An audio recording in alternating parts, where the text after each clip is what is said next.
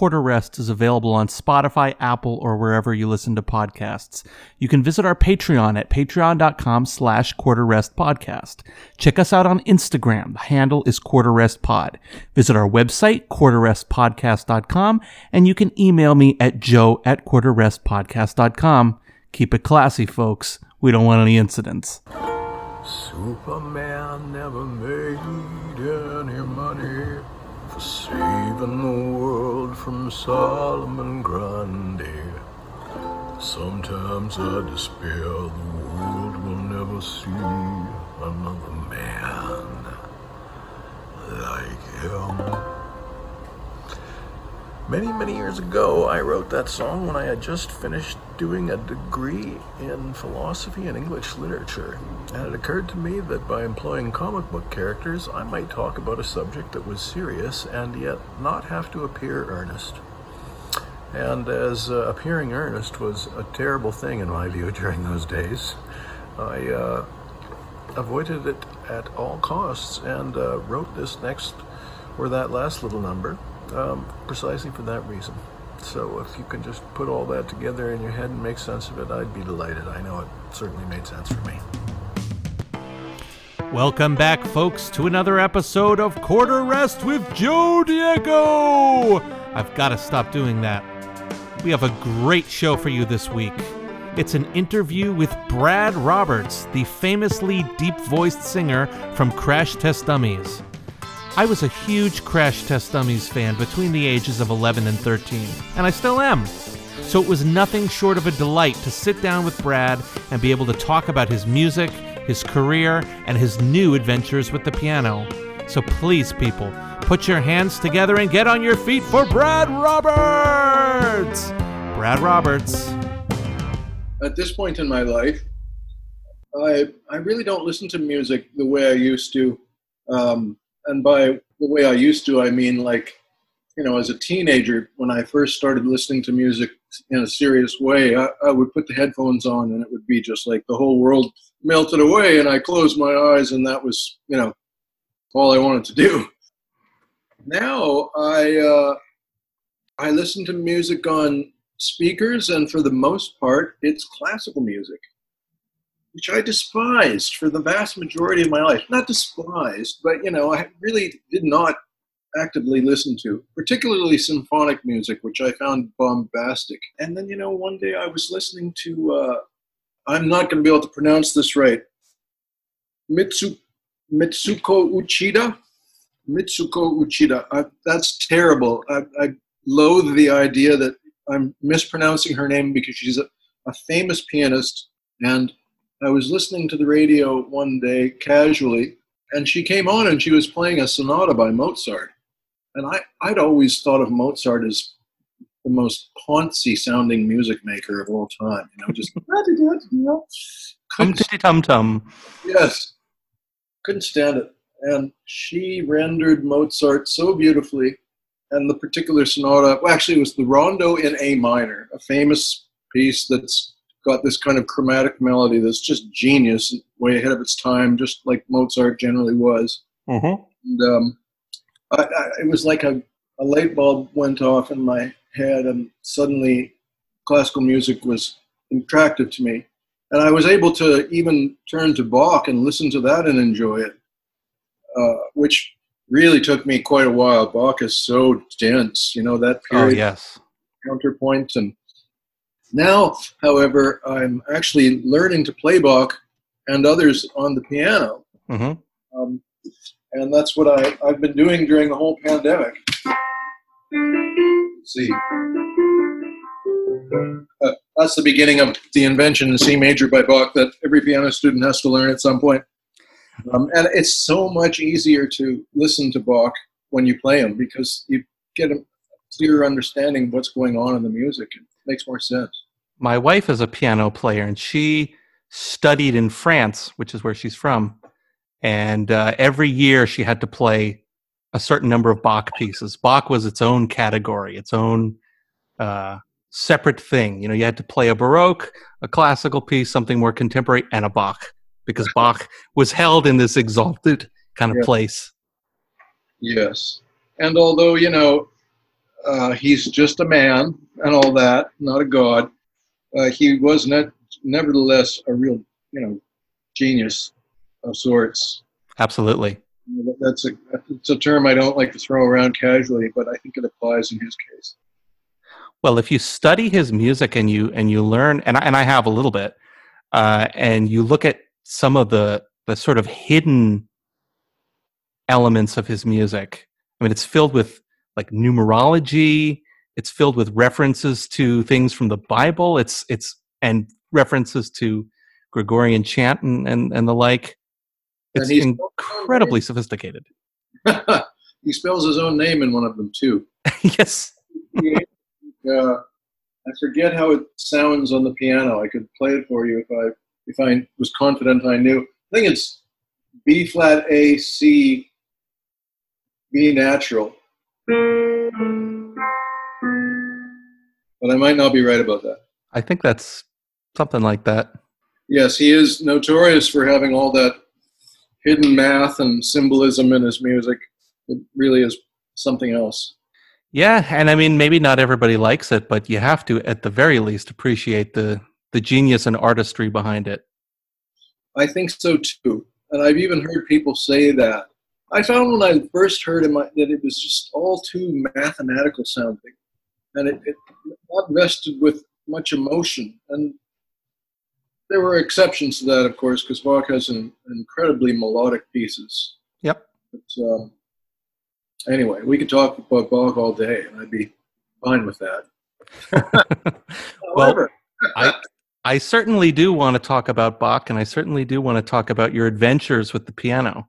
I initially took piano lessons when I was a little kid, and my first teacher when I was 5 was a lovely young woman named Carol Myers, the daughter of Wally Myers, who in his day in Winnipeg had an orchestra in Winnipeg, his own like small orchestra, the Wally Myers Orchestra, not an orchestra at all. I'm sorry that I'm misrepresenting the situation.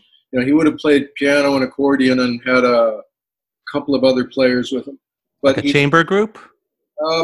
Actually, no, they did jazz and swing and modern music for back in the 40s and 50s. Cool. And he continued to have a teaching studio in downtown Winnipeg and during the early 70s when I was a boy. Back in the early 70s when I was a boy. Actually, it would have been the late 60s because I was only 5. But then I lost that teacher and went to somebody closer, and that teacher, Mrs. Dick, if you can believe it, her actual name was indeed Mrs. Dick, and she was the worst, man. Like, she talked on the phone while she was teaching me. I was like 8 years old. I had no idea that this was probably not something my mom would be very happy to hear about. And this was back before everyone was on their phone all the time anyway? Yeah, this was back long before there was such a thing as a cell phone or even the inkling of a cell phone. Right. It had a cord and a dial, all that old school shit. Yeah. And then you have, a ruler in one of her hands and a phone in the other, and she just whapped me on the knuckles every time I hit a wrong note, which just made me scared. I'm touching the piano at all and totally spoiled my relationship with it. So I quit. And then when I was 12 years old, I decided I would switch to the guitar. And that I did, and I never looked back until I got a repetitive stress injury well into my professional career from playing guitar every night on stage. And when you have an acoustic guitar over your shoulders and you're strumming and you're in a standing position, you're really not in a good position at all. In terms of the possibility of being injured. And that's exactly what happened in my case. I got a repetitive stress injury that just grew to this enormous knot of muscles in my back. Mm. And there's a long story about how I cured that. But to make the long story short, I don't play the guitar anymore. Do you miss it? No, actually, I I never thought I would be tired of playing the guitar, but I've actually got to the point where I've I feel like I've got as good as I'm going to be on it, and it doesn't interest me to go any further with it or take it in a different direction. You know, like I can learn to play classical guitar, for example, instead of classical piano. But I really did want to learn to play the piano, and I just kind of thought it was too late for me, and I realized that that was just stupid and that I should just start. So I started about a year ago. And I've had a teacher for about 8 months. And it's just amazing. You know, I always romanticize the idea of coming home after a hard day's work and relaxing by playing the piano, playing the classics, being terribly civilized. And that's finally what I'm getting to the point where I can do. I mean, it's not what I would call relaxing because I'm at this learning stage. But I do get into a place where if I've been practicing for a good hour solid, I'll start to get into a kind of a trance, frankly, and start to really just, you know, be kind of unable to tear myself away from playing the same piece over and over again, because it just gets to the point where, you know, addiction is a stupid word, but it's almost like an addiction. It feels like a craving to go and keep playing it again and again. I don't know if other people experience that when they practice or not. It's almost like what I imagine transcendental meditation would be. You know, the world falls away and there's just, well, just you and the piano in my case. Just you and your meditative practice in the case of meditation. Did you used to get the same feeling when you were learning the guitar early on? I felt quite ecstatic when I got to a certain point with the guitar when I played. Yes, absolutely. And, you know, when I continued to play with Crash Test Dummies, I would say that playing the electric guitar is especially fun because you don't have to struggle to hear yourself. The main problem with playing an acoustic guitar and in a band where there's a drummer. Yes. You know, I really enjoyed playing the lead guitar solos that I had written. And that felt great and fun, but the pain eventually took over it. Yeah. I don't ever want to be in a position where I'm in that kind of pain again. And I therefore don't want to play the guitar. And not only that, when I went to find the piano teacher, I went out of my way to find somebody who teaches a method that I researched called the Taubman method, based on the work of a music teacher in Brooklyn named Dorothy Taubman, who is dead now, but she pioneered this teaching method based on many, many years of experience that included seeing little kids come in that were like prodigies and playing pieces that her adults couldn't begin to play. And she wondered, like, how can this be? What's going on? Really, what's going on? And she would do things like put lipstick on the fingertips of these children and have them play and then examine the keys and try and determine if they're striking patterns. I mean, she went into incredible detail. Wow. And eventually she had enough people that had benefited from her training that they wanted to learn how to teach what she was teaching. And there's an institute now run by one of her main students. And I was able to go through that institute and get a teacher here in New York City that teaches that method. And the main reason that I'm using this method is because it specifically addresses the issues of repetitive stress injuries and teaches you how to play with and not incur those injuries simply by having good physical form. Is it about posture, or is it about the way the fingers are held, or is it about all of those things? All of those things, and particularly about the way you strike the piano, how you get the note to sound. There's an old school of thought in piano that you want to isolate your fingers and make them strong and do isolation exercises. And this is the exact opposite of what the Taubman approach does. And in fact, those exercises are stupid and painful, and they can hurt you. You know, like, and it's counterintuitive. I mean, if you do this, put your hand like on a flat surface and lift each of your fingers, and you'll notice that like it gets really hard to lift your fourth finger, for example. Oh yeah, it's very difficult. And that's the way your body's built, and to try and strengthen that or make that work for you is going against the way your body works. So they teach you a better way. And instead of just using your fingers in isolation, you use your whole hand, and indeed your whole forearm comes into play. And when you play a note, it's done with a combination of rotation, which means that you turn your forearm in the direction of the note that you want to play, and other principles, like, for example, in-out, as they call it, which is if you got sharps or flats, you need to go in towards them and then out again, away from them, when you're on the white keys, because the sharps and flats are closer, they're further away from you. So the idea is that you walk in towards that area while you're still on the white keys. So by the time you get to a sharp or a flat, you're there. Boom. So you don't have to reach for it. All these subtle strategies for getting around the keyboard in a nimble way.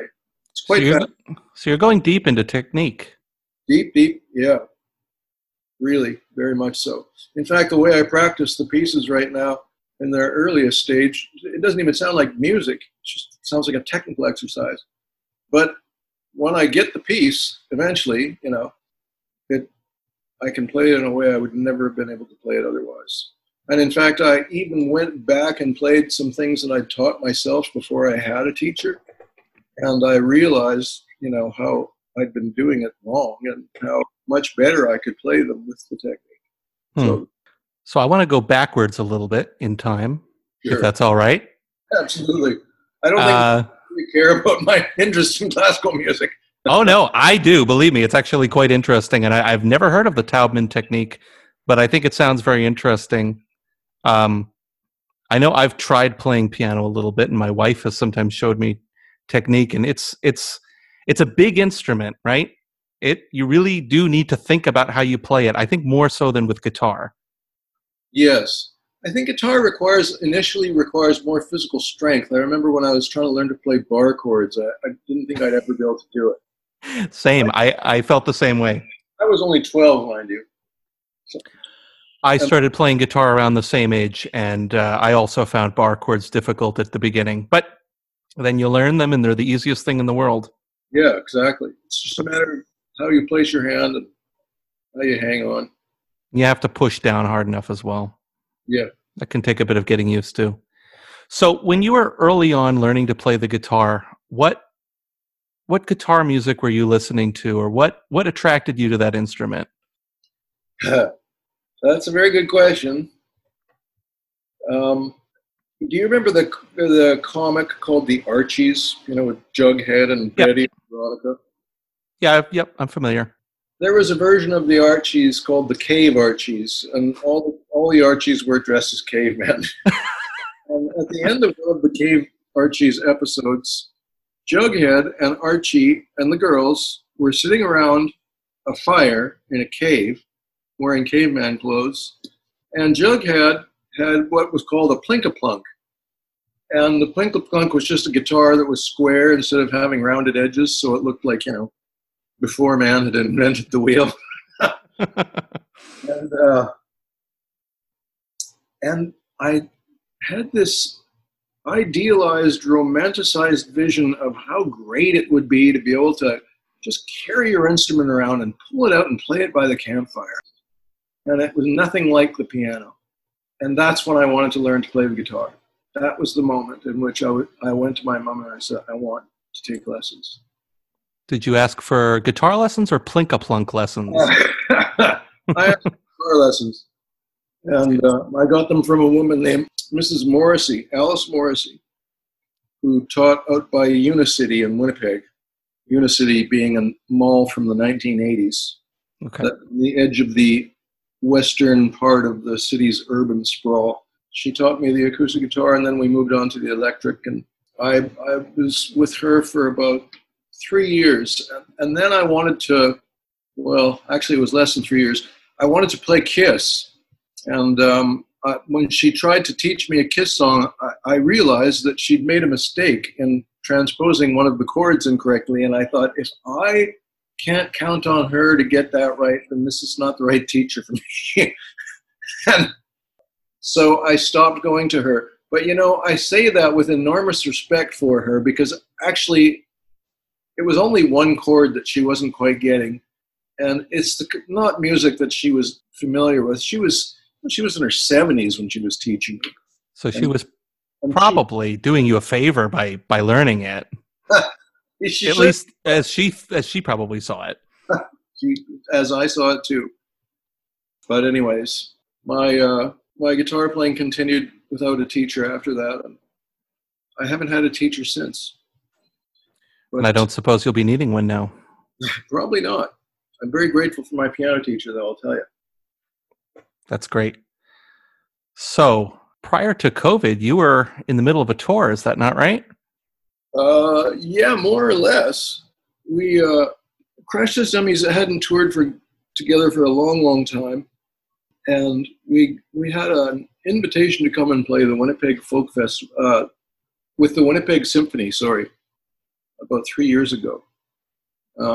And so we reunited for that show. And we had such a great time that we were like, maybe we should do this more often. So which members of the band were reuniting in this particular instance?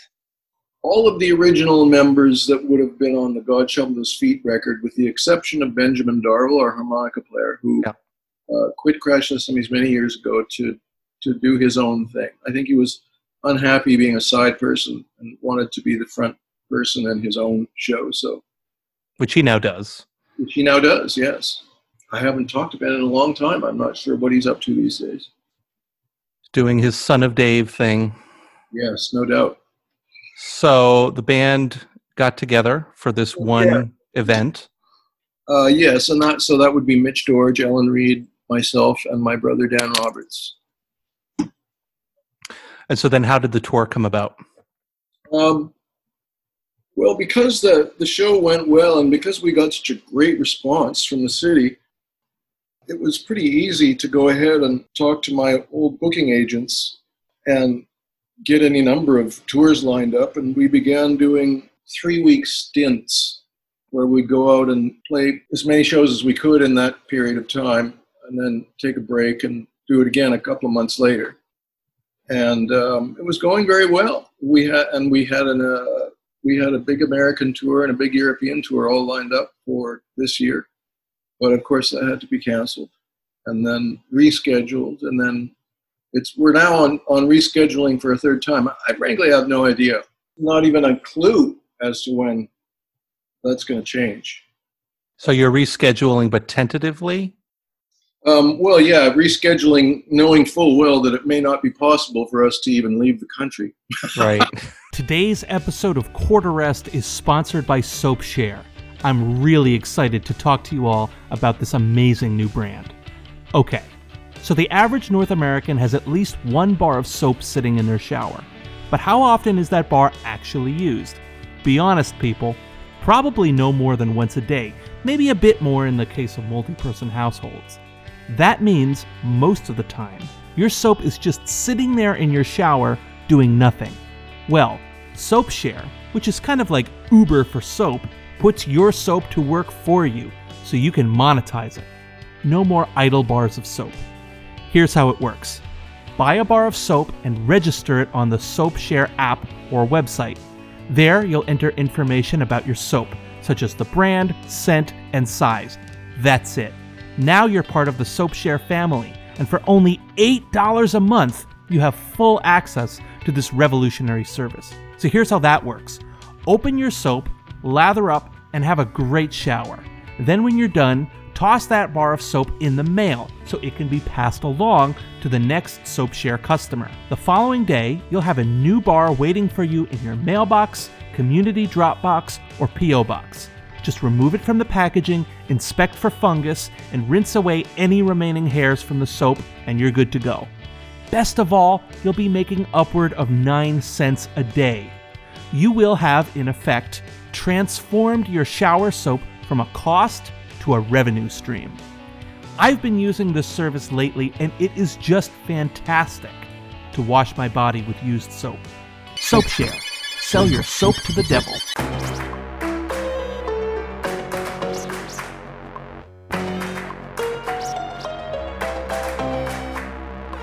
So you've lived in the U.S. for some time. Yes. I moved here in the late 90s, and then I met a woman who became my beautiful wife, and though she's from Detroit, she had lived in New York City for a long time, ever since she graduated from high school, and I was living there at the time, and because we got married, I, just stayed. Yeah, that'll happen. I've been here ever since. Seriously considering leaving Canada if Trump gets reelected. You mean leaving the United States? I'm sorry, leaving the United States, yeah.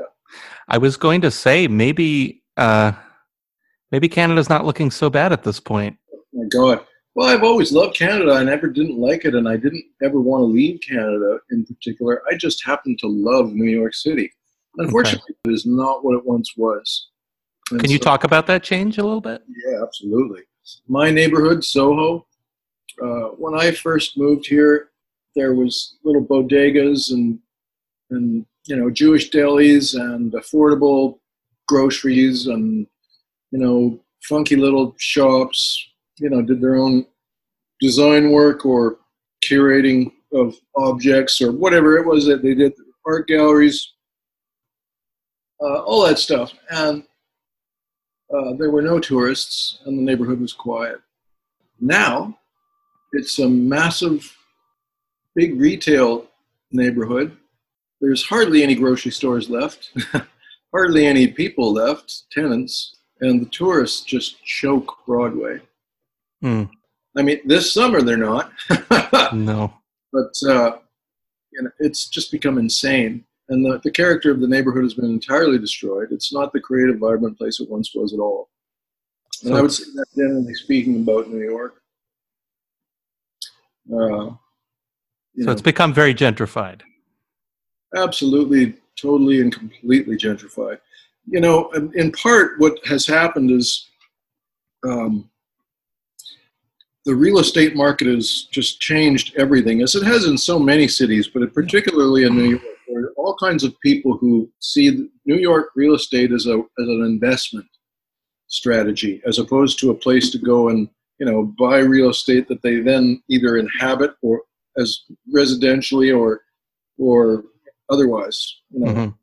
And all kinds of newly minted billionaires from the former Soviet Union, for example, often put their money into real estate here because there's no history of a stable, banking system there.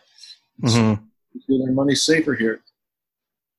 That's just one example, and people from around the world come with all kinds of money and buy up, city blocks if they want to, in the case of, oil-rich people.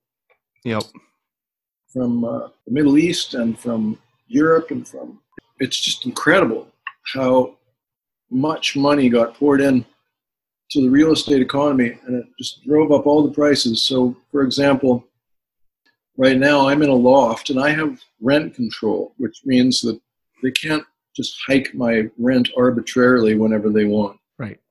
So I've been here for 20 years and I pay $2,500 a month for a really big apartment. I mean, New York City is notorious for tiny apartments. I have this little closets. Yes. I had this huge 2,000 square foot loft. Wow. Now, my neighbors pay $15,000 a month for their space. And it's the same space, only they're not as nice as my space because they were subdivided by the guy who, by the company who bought the building in the last few years. And they put, you know, drywall up over all the brick and subdivided the big spaces into smaller units so that they, you know, be more attractive to potential buyers. Mm-hmm. Basically, you know, made them worse and then charged more. And that's the general tendency in Soho and in New York. Do you still find yourself loving New York? Is it still attractive to stay? Well, you know, yes. Every now and then I go out and I mean, it's almost impossible not to be struck by the variety of humanity that inhabits this city. But I don't have the same kind of feeling that I did when I lived here 20 years ago. And I would just go for walks for hours at a time. And there was always interesting things to look at, and things that you just wouldn't come across in other cities. I think you've said in other interviews that living in New York influenced the sound of the Crash Test Dummies music that you were making in the late 90s, like the album Give Yourself a Hand. Is that so? Yeah, that is true, actually. I lived in Harlem because a friend of mine had an apartment up there. And it would be no problem for white Brad to live in Black Harlem. And, in fact, that was true, although I really did feel out of place. And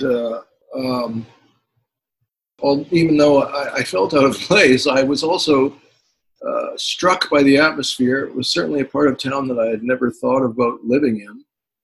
And it definitely got into my blood and affected the music that I wrote at that time, that particular record. You're exactly right.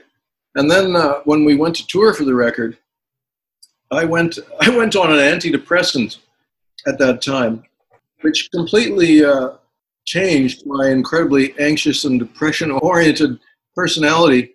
And I decided it would be a good idea to wear a pink dress and a cowboy hat, and a pink feather boa. I think I've seen a few pictures, actually. Really? I think so. I have a picture of one of that time. There were no cell phone cameras then, so there weren't a lot of pictures. Mercifully, I suppose. Yeah, it was really quite a fun record. Quite a different approach to music than what we had taken up until that point. Strikingly different. Yes, indeed. And I think we won some new fans and lost some old fans. But I think that's what happens when you don't write the same record every time. You know, I never wanted to write the same record twice because it just didn't interest me to repeat myself, you know. But I think some bands work towards a sound and keep it, whereas for me what was interesting about being able to write songs and record them was that, you know, I could explore a variety of genres. I've always been struck by the Crash Test Dummies catalog. And this is something that I appreciated in all the time that I've been familiar with the music, is that every album is strikingly different than the last one. You really never did write the same record twice. I mean, maybe the first two records are perhaps the most similar, although still rather different. But after that, it's like you've gone in many different directions, and I think that's interesting. Yeah, it's much more fun from my point of view, and certainly tries our fans in terms of, you know, who likes what we're doing and who doesn't like what we've moved on to. But we definitely have a core audience of people who love all our stuff and know all the words to every song. And I know this because they come to our shows and they're there in the first row and they lip sync the words to tunes so obscure I can't even remember what records they're on. It's almost unnerving. They know my work so well that I'm afraid I'm gonna forget my own lyrics and that they'll catch on as they lip sync and watch me fumble. That doesn't usually happen, though. When you look back on those earlier records, is there one that really stands out to you as being one that you're particularly proud of? Or is there one that you look back on and you're like, oh, that one was not the best. I could have done better. Well, you know, I would say that our first record sucks, except that Superman's Song is very good. And that's actually not my favorite, believe it or not. Oh, really? My favorite is the first track, The Winter Song. Oh, yeah. Well, thank you. You know, that is a good song. I agree. But for the most part, that record was done on a very low budget with very little time. I had no experience. Those were the first songs I ever wrote. And so naturally for me, it's a record that doesn't stand out as my favorite one. Yeah. Far from it. Although the success of Superman's Song in Canada was so enormous that, you know, I'd be biting the hand that fed me to, you know, renounce it entirely. I mean, I think that the songs are, you know, they're okay. They're all right. I think the second record was just leaps and bounds better. I agree. And, you know, you're one of the few Canadians who does agree with me on that. Most Canadians prefer the first record and see the second record as the band, you know, when they sold out and went big internationally, which is an odd thing about Canada. If you're popular in Canada but not in America, then Canadians want to say, oh, well, you know, they never really did make it. You know, like you acquire a certain legitimacy if you're popular in America. But of course, you know, it's a double-edged sword because when you do gain that popularity and you get that kind of credibility, you also get backlash. And as a matter of fact, there was an enormous backlash against Crash Test Dummies after our first record. That first record, it did extremely well. And when we put the second record out, my hometown newspaper ran a review by some guy in Florida. They were too chicken to have their own reviewer write the story. They found some article where this guy panned the record, our hometown. And after that, it was just an uphill battle. Radio didn't play the single very much at all. And then it basically just went off the charts and disappeared very quickly. And it was over. And the record was over in Canada. But it was just beginning in America. Mm. And when it really exploded and started climbing the charts, all the charts and not just the college charts, suddenly Canada was like, oh, we're sorry. Could you please release another single and make another video so that we can have something to play? Because they weren't going to go back and play the actual hit. Mm-hmm. Buried it already. They'd flushed it down the toilet. They were quite happy with that.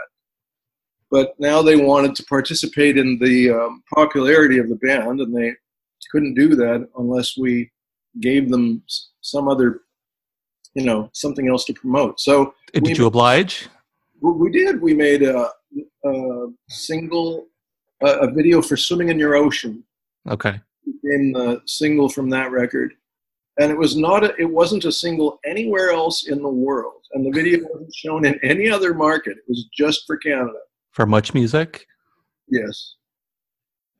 And that's what being a Canadian musician can be like, you know. I mean, I got the hell out of Dodge when I figured out that Winnipeg was free press and decided to shit all over me.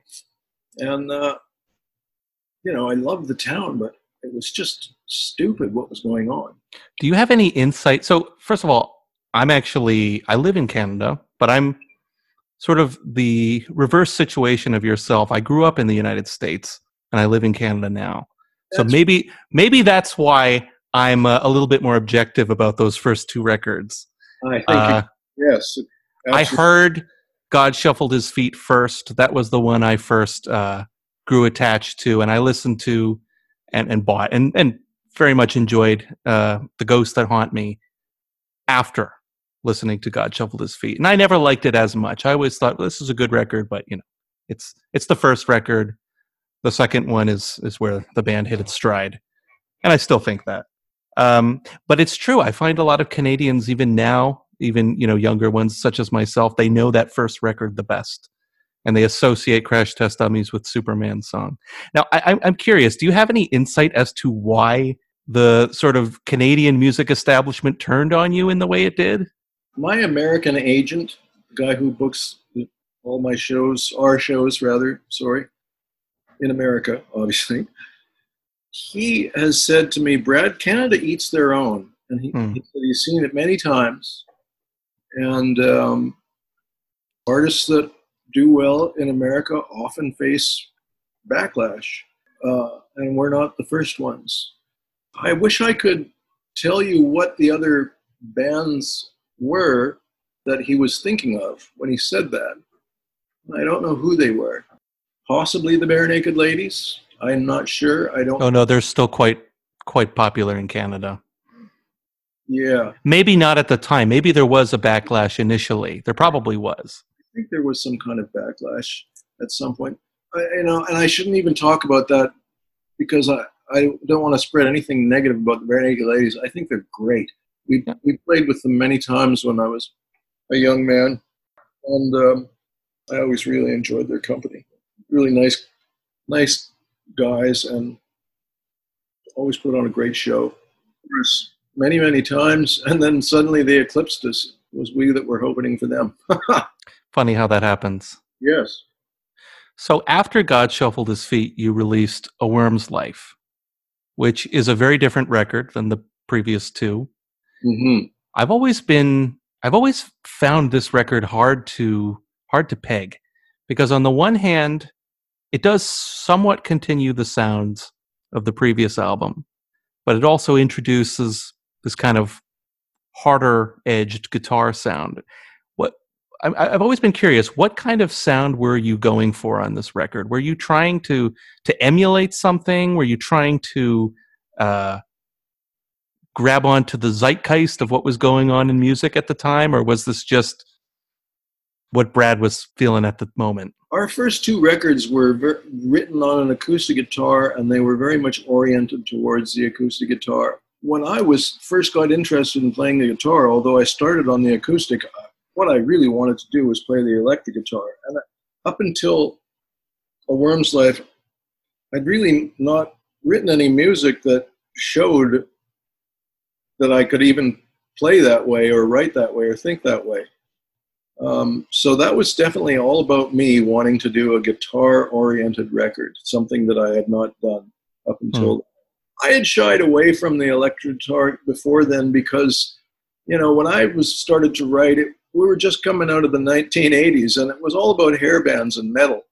And I didn't see myself fitting into that world at all, particularly with the singing style. It was such a screamer kind of a style. Very high-pitched vocals as well. Yes, exactly. And as much as I enjoy it, I certainly couldn't do that. And it doesn't suit me really in any way, shape, or form. So it took me a while to get around to wanting to make a record that had that much electric guitar on it. And indeed, that's what I was shooting for on the third record. I also just didn't want to just repeat what we had done on the second record. Of course. So the idea was to make a record that was a little bit harder sounding. And then you got in trouble with MTV. You want to talk about that a little bit? I know you made a music video for the single He Liked to Feel It, which I have to say is a brave choice for a single. And a very brave choice for a music video. Do you want to elaborate on what happened there a little bit? Well, you know, ironically, I will say this. All of the videos Crash Test Dummies ever made were conceived by Ellen Reed, our keyboard player, or Kevin Much, who did our album cover, or in many cases sort of a collaboration between the two. I didn't know that. I'm not sure about the collaboration part. You can't quote me. I'd have to think about that. I'm not sure if we did. But anyways, the first video that we ever had a budget for of any sort was He Liked to Feel It on that third record. And, yes, it looks like you had a pretty good budget. Yes, and they were very concerned about coming up with a video that was competitive in the United States and looked as good as it needed to look. The record company chose that song as the single, not us. And the record company chose that video concept. And the record company A-okayed everything about it, including what became regarded as like problematic from the point of MTV, which I really find bizarre. I mean, it is. It's a video that has a kid being dragged around by his tooth, literally, and hanging from a crane and stuff. It's all done with a sense of humor. And it's very like Looney Tunes cartoon. Yeah. It feels very silly. Yes. Well, and it was supposed to be silly. So I don't know why they took that seriously and had a problem with it. I really don't. I can't even begin to tell you what went on there. It certainly didn't help the record sales. And that record did not have anything like the commercial success that our previous one did. Right. And indeed, no record did after that. That was by far our biggest record. Right. And I count my lucky stars, because our first record, I was inexperienced. And on our second record, I had a chance to actually show what I could do. And it just about, didn't go anywhere, as I explained earlier. And then it did. Hmm. And when it broke, I was so relieved and so happy that something I was really proud of was getting this attention, because I outgrew our first record before we'd even finished touring. I realized that I could do a lot better, and that the band could do a lot better. So I consider myself extremely lucky to have had the biggest success of our career was with that particular record, because I really am proud of it. And I think there's some tracks on there that I've never bested. I think that the track God Shuffled His Feet, for example, is probably the best thing I've ever done in terms of lyrics and melody and the arrangement. I 100% agree. Yeah, I feel like I hit a home run with that one. And yet, ironically, that wasn't the big hit. No, it was mm-mm-mm. And the reason that song became a hit was because there was a radio station down in Atlanta, Georgia, and I can't remember their call numbers right now, which is very embarrassing because they broke our record, and but I'm drawing a blank. Anyways, they started playing us, and they got all these calls from listeners, and they would be like, "Who's the guy with the deep voice?" So when the record label heard that radio station was getting calls, they were very interested. And the record label rep looked at the numbers and saw that we were starting to sell records in that market. Now, the funny thing is, you'd think, well, duh, of course you did. But in fact, record sales don't always follow from airplay. Right. And in this case, they followed quite briskly. And as soon as the president of our American record company, Arista Records, or Arista, Clive Davis is his name, as soon as he learned this, he put us on the front burner, not the back burner. And all of a sudden, every show we played, there was a record company person there, seeing how the show was going, seeing how we're doing, seeing what we need. And, they poured the cash on us, and they drove us up the charts until we got to number 2. Clive Davis was so mad that we didn't get to number 1. Who was beating you? Oh, I can't even remember. Probably Whitney Houston. Wow. Okay. Who was our label mate, by the way? Oh, okay.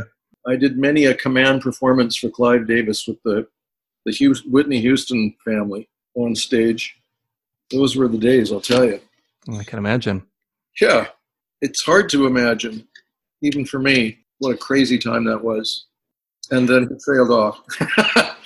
Do you think if you had released another album with a similar sound that you could have, that lightning would have struck twice? Or do you think it was the right move to move on, try new things? I don't know if anything would have made a difference, to be honest, my belief is that Arista is a record company that, for the most part, specialized in, you know, Whitney Houston and that kind of brand of R&B, as they called it then. Mm-hmm. And that they weren't a company that was really interested in our long-term career. They saw that they could make money on that second record, and when the getting was good, they got it. But they weren't interested in following that up. Mm. If we were their only act, or one of their biggest acts, that would have been one thing. But the other people that were on that label were people like Whitney Houston and Kenny G and P. Diddy, and, you know, all of these names that are just massive. Yeah. And that's where they wanted to put their budget. That's not Crash Test Dummies. Right. So not the songs about kids pulling their own teeth out in bizarre ways. Yeah. I don't really think anything would have made a difference. I think that we were on a label that just wasn't all that interested in our long-term career. Mm. And so eventually you parted ways with the label? Yes. After the fourth record, which followed on the heels of A Worm's Life, one we were just talking about, that was a very stressful time. The record label were very, you know, we were signed directly to a Canadian label, not to an American label. So they were under a lot of pressure to recapture the American market. And when the third record didn't go well,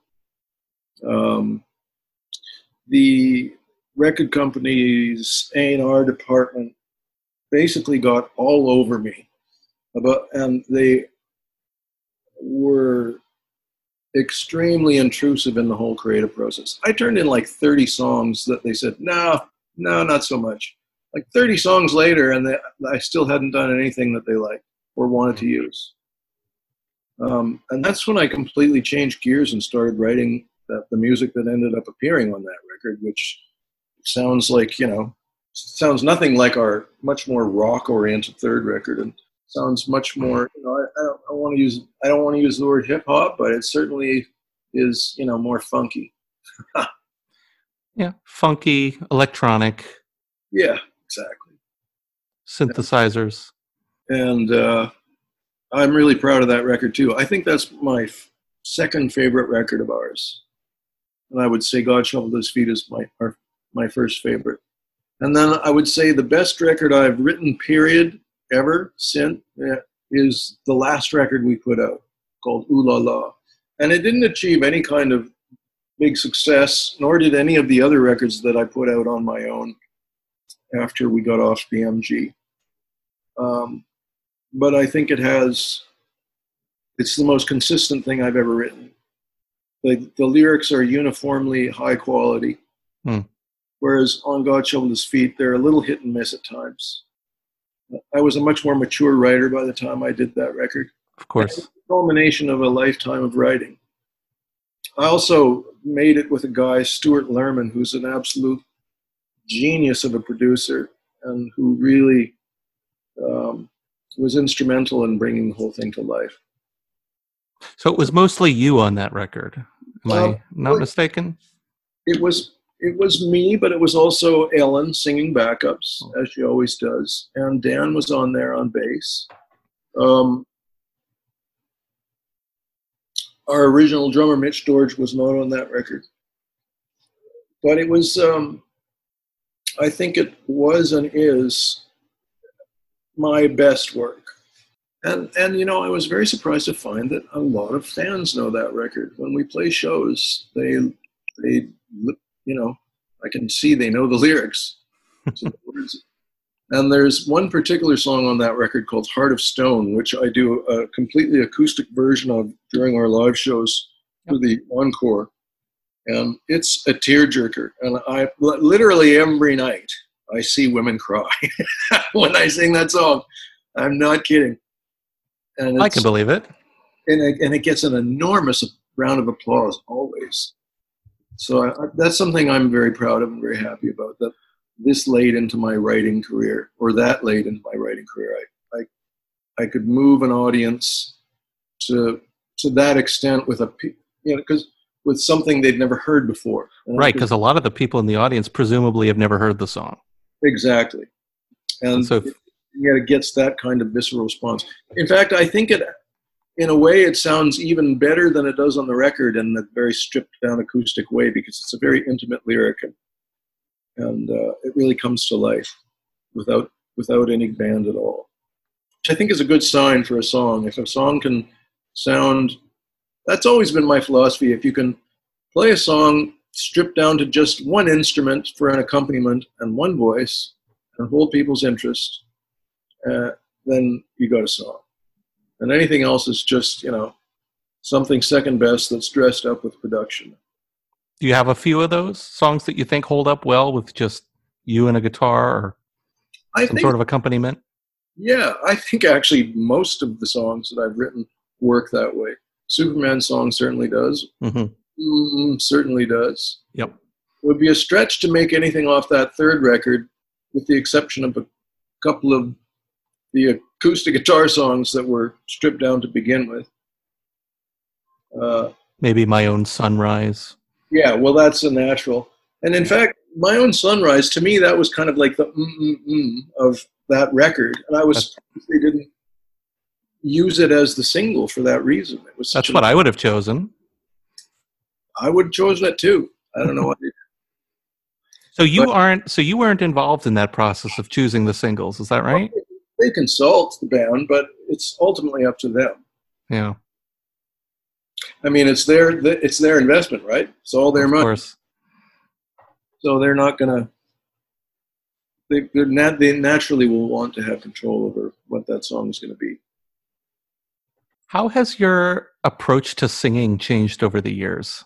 I think, if I listen to your records, and I'm unusually familiar with your catalog, with the Crash Test Dummies albums. I would be one of those people in the front row singing along to most songs.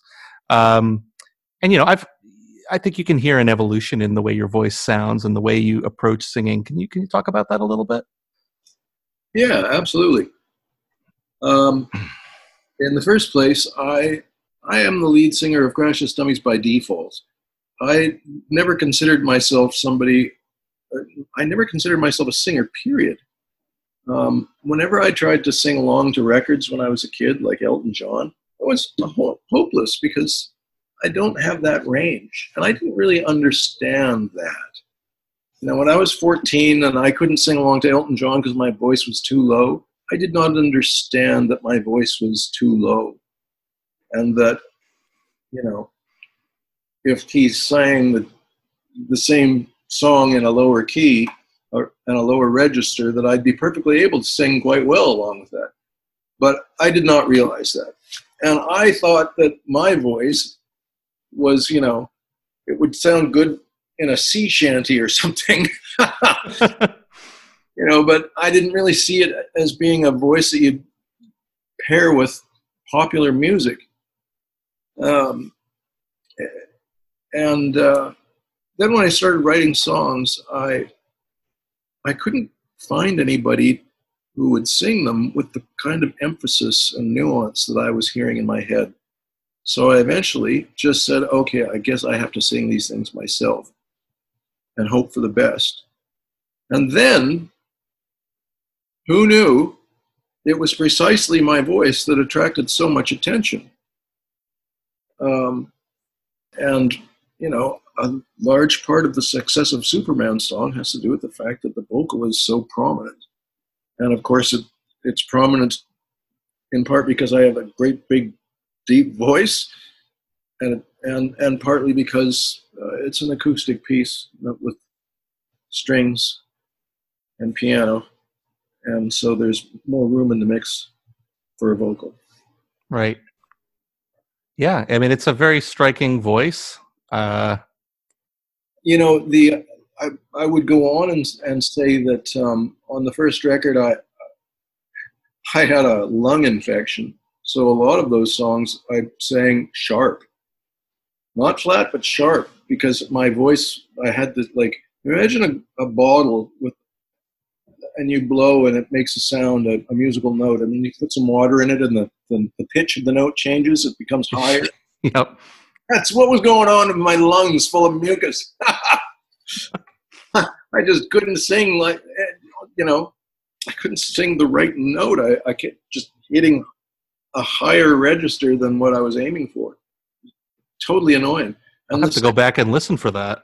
And then when we made our second record, I was running into the same thing. I had really bad asthma in those days. And and my voice just did not want to open up. But I had a chance to do a better job on singing on the second record. And so my voice did improve. By the time we got to the fourth record, that's when everything changed. That keep a lid on things record. So, and on that record, I discovered my falsetto, which I didn't think I had, or if I did, that it was useful. Right. And I also discovered that I could invest my voice with attitude, that I had never really considered doing before. Like, I think that's a good description for the change in singing style. Yeah. I think that I'm glad you think so too, because it changed a lot, and it changed because of the music that I was writing and hearing in my head, which demanded a completely different approach. And in fact, Ellen Reed, our backup singer, who sang, you know, who also sang the odd song as a lead vocalist and not just a backup vocalist, she also went from leaps and bounds. When Ellen heard me singing in falsetto and investing a kind of a new attitude into my voice, she also stepped up to the plate. I had her sing lead on several songs, and her voice and her approach also changed radically. And yeah, she sung very softly, very kind of sultry style.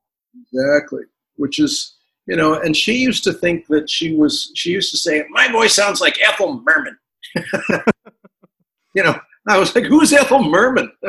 I had no idea. Of course, it's, you know, this woman with this big, deep, kind of full-throated, kind of.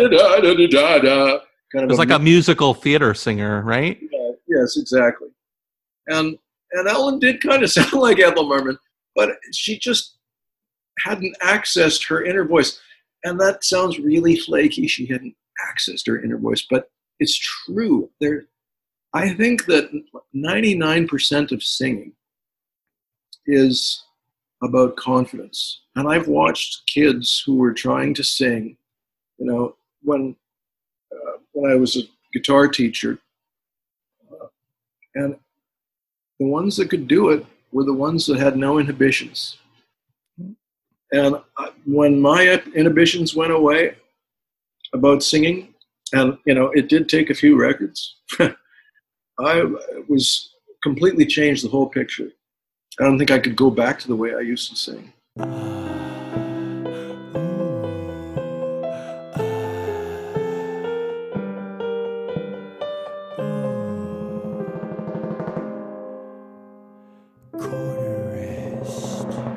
All right, so obviously COVID has interrupted the live music industry, and everyone has felt the effects of that. At some point, presumably, things are going to go back to normal, we hope, and touring can resume and things of that nature will go back to the way they were. I assume that you want to finish this tour that you are on with the band. But does the band have any plans to maybe make another record or do anything of that sort? The band does not have any plans to make another record. I'm not sure when the COVID virus thing is going to be solved to the point where I'll feel comfortable going out and touring again. People seem to be more optimistic than I am about this, but at least in America, I just don't see, short of a vaccination or cure of some sort, I don't see this virus going away at all. People are not willing to wear masks. They're not willing to live the way they have to live in order to make this happen. And it's obvious to the rest of the world because nobody's letting America into their countries. Europe and Canada are too. Yeah. I mean, there's a little bit of mask resistance here, but it's not as bad. It's not nearly as bad. Yeah. Well, and here it's like a political tribe. It's like, if you wear a mask, then you're a Democrat and you're for the nanny state and all the rest of it. And if you don't wear a mask, then you're a Trumper and you're about freedom and opening the economy as soon as possible, because after all, people could die from not, having a job. Yeah. And of course it's devastating to the economy. I'm not making light of that, but it is. But it's. I don't have any confidence that we're going to get back to any kind of normality anytime soon. And I mean, it would be nice to think that we'll tour again, but I don't see it happening. Well, it's definitely not happening this year. Yeah. When we've projected it into next year as the time that we will hopefully make up the American and the European dates, but it's just slated in there, with the hopes that by then things will be better.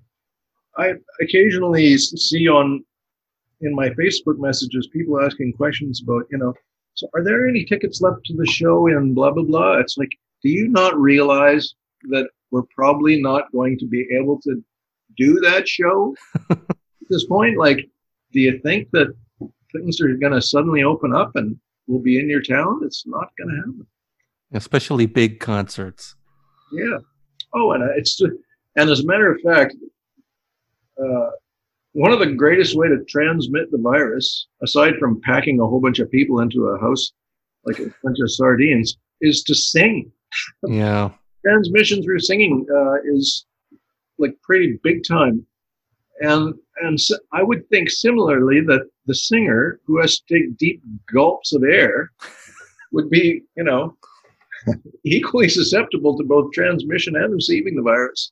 So I'm in no hurry at all to get back on the road anytime soon, unless the coast is totally clear and I don't even have to think about this, because I don't want to fall sick on the road. No, there's just so many nightmare scenarios. And in the meantime, I have to say this whole quarantine thing has treated me really well. I love the great indoors. Never really been much of an outdoors guy. Because coincidentally enough, I decided, okay, I'm going to finally learn to play the piano. I have this task. When I wake up every day in the morning, I have a goal, and it's to practice, because I'm loving it. I'm getting better all the time. And it's almost like a recipe for, like, oh, so you wanted to learn to play the piano, but you didn't think you had time. Well, here's a whole lot of time. Here's a whole lot of time on a silver platter. So I'm really very grateful that I have this interest at this point in my life, that it's rejuvenated my interest in music at all, because it had flagged a great deal, especially when I stopped writing music. And so I'm very fortunate that the whole COVID thing has not really affected me in nearly an adverse a way as it has many people. Yeah. I mean, yes, I did lose a whole bunch of money, like the whole band did. Mm-hmm. But I'm not impoverished. I still get some money from royalty checks. And that continues to come in during the COVID virus, because it doesn't require people buying records streaming is the big thing, so all of my income is oriented towards writing royalties, and those are just going up because there's so many more places to collect them now. Mm. Of course, that wasn't the case for a long time when the internet first sort of came around and music online came around. It initially destroyed the music economy, but and it certainly changed it. It's certainly changed it, yes. It's evolved into a completely different beast. How do you think, what is the biggest difference between the music industry now versus when you first got into the industry? Record industry used to be glutted with money, and now it's not glutted with money like it was. Although, I can't really say that with any confidence, because I don't actually know what's going on in record labels in 2020. And I don't pay very much attention to music on the radio these days. There's nothing there for me that I've heard that I would care to listen to on any sort of regular basis. Mm-hmm. I'm sure there's all kinds of interesting music being generated out there, but I have no idea what it is or where to find it. Do you feel that way? I do sometimes feel that way. I'm certainly not that drawn to what's on the radio. And in terms of finding new music, it's difficult. I find you have to know people and have sort of that word of mouth. Yeah, it's interesting. And if you're devoting yourself to other things, like playing piano, where you get to hear all the music you want, but you're making it yourself, that's the old-fashioned way of listening to music. That's right. That's how people did it for the longest time. You wanted to hear music, you had to make it, or you had to find someone you knew and ask them politely to make it for you. Yeah. So if you're not listening to music that actively, and if that is no longer the kind of activity or an activity that brings you the same kind of joy that it once did, then it's okay to just kind of listen to what you like and not go seeking the new. Yeah, I feel like I'm finding the new, but it's just been around for a long, long time, longer than me.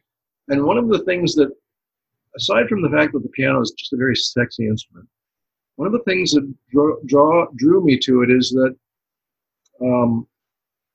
there is music for the piano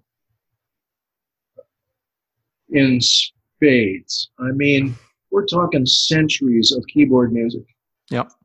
And even before there was a piano, there was the harpsichord and the clavichord.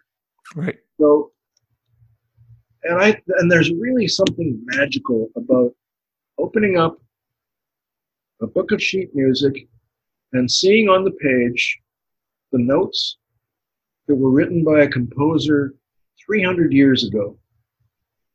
And there they are, and you get to bring them to life again. And with a little bit of help and guidance, you can make it sound pretty good. And there is so much repertoire. If you don't like Baroque music, there's plenty of classical music. If you don't like classical music, there's plenty of romantic music. And if you don't like romantic music, there's plenty of modernism and postmodernism and every freaking thing you can imagine. And it's all out there, and unlike many other instruments, the piano is something where you don't have to play with somebody else in order to make it add up to something. Absolutely. Instruments are solo instruments. Or even the guitar, you got to sing along. Yeah. Otherwise you just, except with classical guitar, which is a different ballgame. But very hard to get good at. Oh my God. These people that play Bach on the guitar just absolutely boggle my mind. Yeah, a piece that a beginner can learn on piano takes years of practice to be able to play on the guitar. Yes. You're one of the few people who understands that. Well, maybe not the few, but you're exactly right. And I just love the fact that I can. Well, the other thing that's so great about learning the piano right now is that YouTube exists. You can go on there and you can find any piece of music in the freaking world that you'd ever want to listen to, and it's there somewhere. Yep. And then, which means, in my case, I've compiled playlists based on sheet music collections I have, Bach's Preludes and Fugues. I have a playlist which is all of the music that's in that book. And I have a playlist for I don't know, Schumann's album for the young. And I mean, anytime I want to learn a piece of music, it's just like, go out there and find something, and there will be music for it. And even if you're not a great piano player, there's just so much material out there that's playable and approachable. It's just fantastic. And if you want to sing and use the piano to accompany yourself, you can do that as well. I mean, the piano is just such a versatile instrument. Yeah, it's amazing. It's amazing. Anyhow, thank you so much for the interview. It's a pleasure. Absolutely. Pleasure to talk to you. And I'm sorry that it was such a struggle to get off the ground, but I'm glad that we got it done. I am very glad as well. Thank you so much for your time. Yeah. And that's our show for the week, folks. Thank you so much for tuning in and listening. A big thank you to Brad Roberts for appearing on the show, giving his time, and for singing at the beginning. A big thank you to my producer, Alex McNeil, and to Graham Bell, who provided excellent artwork. If you enjoyed the show, here's what you can do. Head on over to Apple Podcasts and leave a review. If you want to support the show, head on over to Patreon and do so. And if you are listening on YouTube, please don't forget to like, share, and subscribe. And no matter what, tell your friends! Tell your friends.